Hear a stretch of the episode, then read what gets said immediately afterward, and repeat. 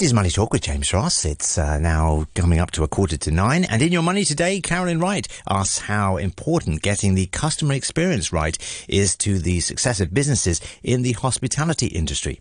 Uh, good morning, Carolyn. Good morning. In Your Money today, I'm going to take a look at the ways the hospitality industry could really do itself a favour by taking a closer look at the importance of interior design to the customer experience. I'm joined by an expert in the field. He's Adrian Battisby, partner and senior director of interior design at LW Design Group. Thank you for joining me, Adrian. Thank you. Lovely to be here. So, what are we talking about here? What are the kind of areas that hotels should really be thinking about employing a designer to help them with? I'm glad you asked that question.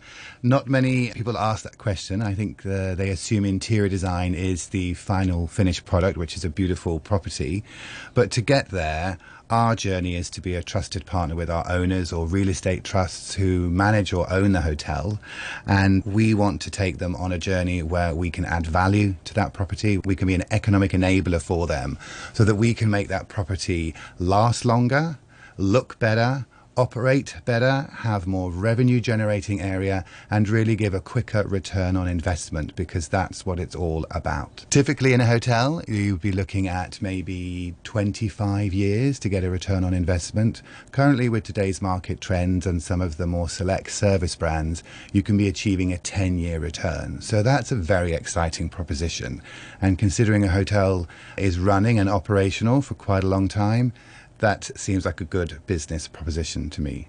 Let's talk a little bit more about that adding value.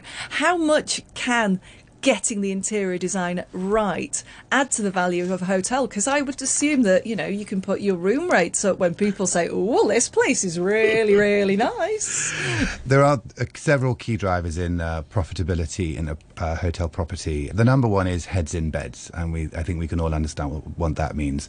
The more rooms you have, or what we call system size, the more heads in beds you get, and that's your typical business model. However, F&B privatization, events, going beyond the hotel physical boundaries are where the interesting revenue streams start to pop up. So, privatization, a lot of projects we're working on now, we're looking at how we can divide spaces up that were public spaces. Could they be semi enclosed?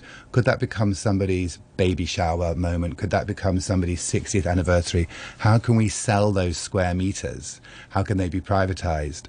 Hotels within a hotel. That's a really interesting trend. A level of exclusivity, a level of unknown and privacy. So, whether it's additional rooms or suites that are only known to a few that come maybe at a premium, or you become a member. You only have to look at the success of Carlyle Club here at the Rosewood Hotel. That's a club within the hotel, and it's ultimately private and it's fabulous. So we're seeing a lot of those, um, a lot of desires from a, a high net worth guest profile for more privacy, so that they can be maybe not so exposed in the public areas, and that's very exciting. So, how important is it to gauge the kind of audience that you're aiming your property at? Because we know that there's mm. obviously hotels aiming at different scales of yeah. audience. So, how important is it to get that right? I think you could divide the market into two broad segments. We have what is the most exciting segment now, which is the ultra luxury market.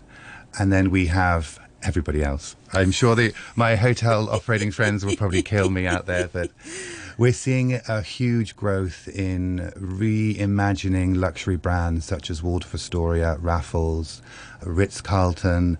And I think they connect back to a romantic view that we've had when we were younger of these beautiful hotels in glamorous locations. And they may have fallen off the wayside as new hotel upstarts have come into the um, market. But these legacy brands are being reimagined for a younger demographic, and particularly in Asia Pacific.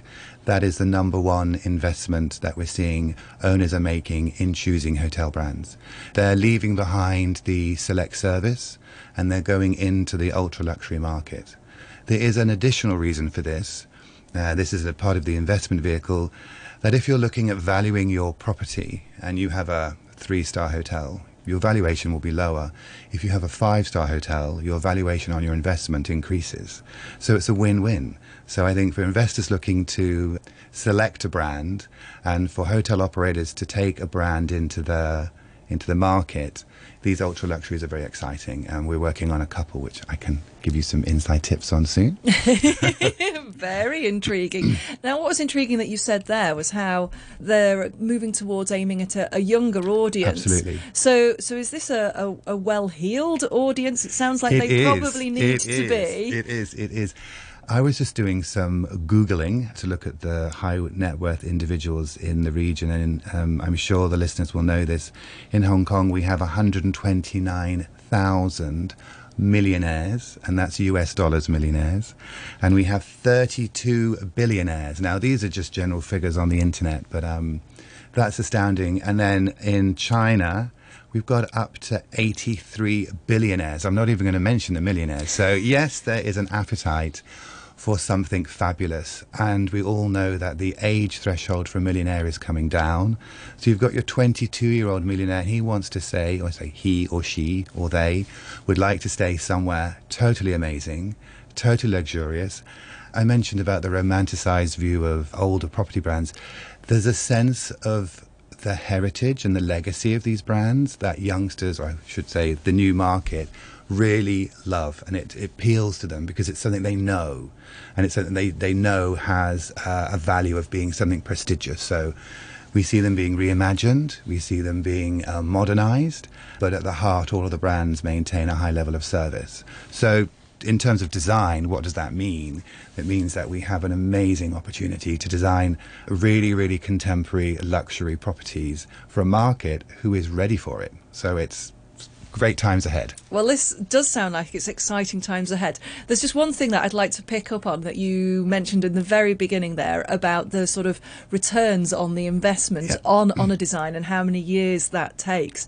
And I wonder, on average, how long between the sort of getting a, a hmm. new interior design and when a hotel should be thinking about revamping that and whether it's tweaking it or changing it completely. How often should they be doing that? Uh, typically, a renovation cycle is five to seven years. Now, we've seen those timelines being pushed out to 10 years, and that's simply due to high occupancy rates. I mean, you see the bounce back since COVID. Can you get a room in Singapore? No, you cannot. Can you get a room in Hong Kong? You cannot. Everybody wants to travel, and they're traveling, and they're filling up these rooms. So it'd be, it would be suicide to close a hotel down to renovate. But when you do renovate, what you find is there is a very accelerated demand on that program for that property to be open very quickly. So we find a renovation project often is a faster turnaround than a new build. So for us, it's also quick, quick, chop, chop, let's get going. Fascinating. So it sounds like uh, that, that it's only onwards and upwards for the business that you're in to me. Uh, well, we've become so connected over the past few years with our social media, and we see more, or we're more armchair travelers. We were also traveling tremendously before the pandemic, and we can see, despite the industry's predictions, travel has just exploded. We all want to go somewhere, and we want to go somewhere and explore. And you have the idea of the global global, local. So you want to know something that's international, but it has a local flavour. That's in terms of design. So yes, it's onward and upwards. And at the same time, people want sustainability and they want ethics and they want to feel like they belong to the neighbourhood. So it, I think we're writing a very exciting future for hospitality design. Thank you so much for coming in today. That's Adrian Battisby, who is partner and senior director of interior design at LW Design Group. Thank you very much for having me. Thanks, Adrian, and thank you, Carolyn.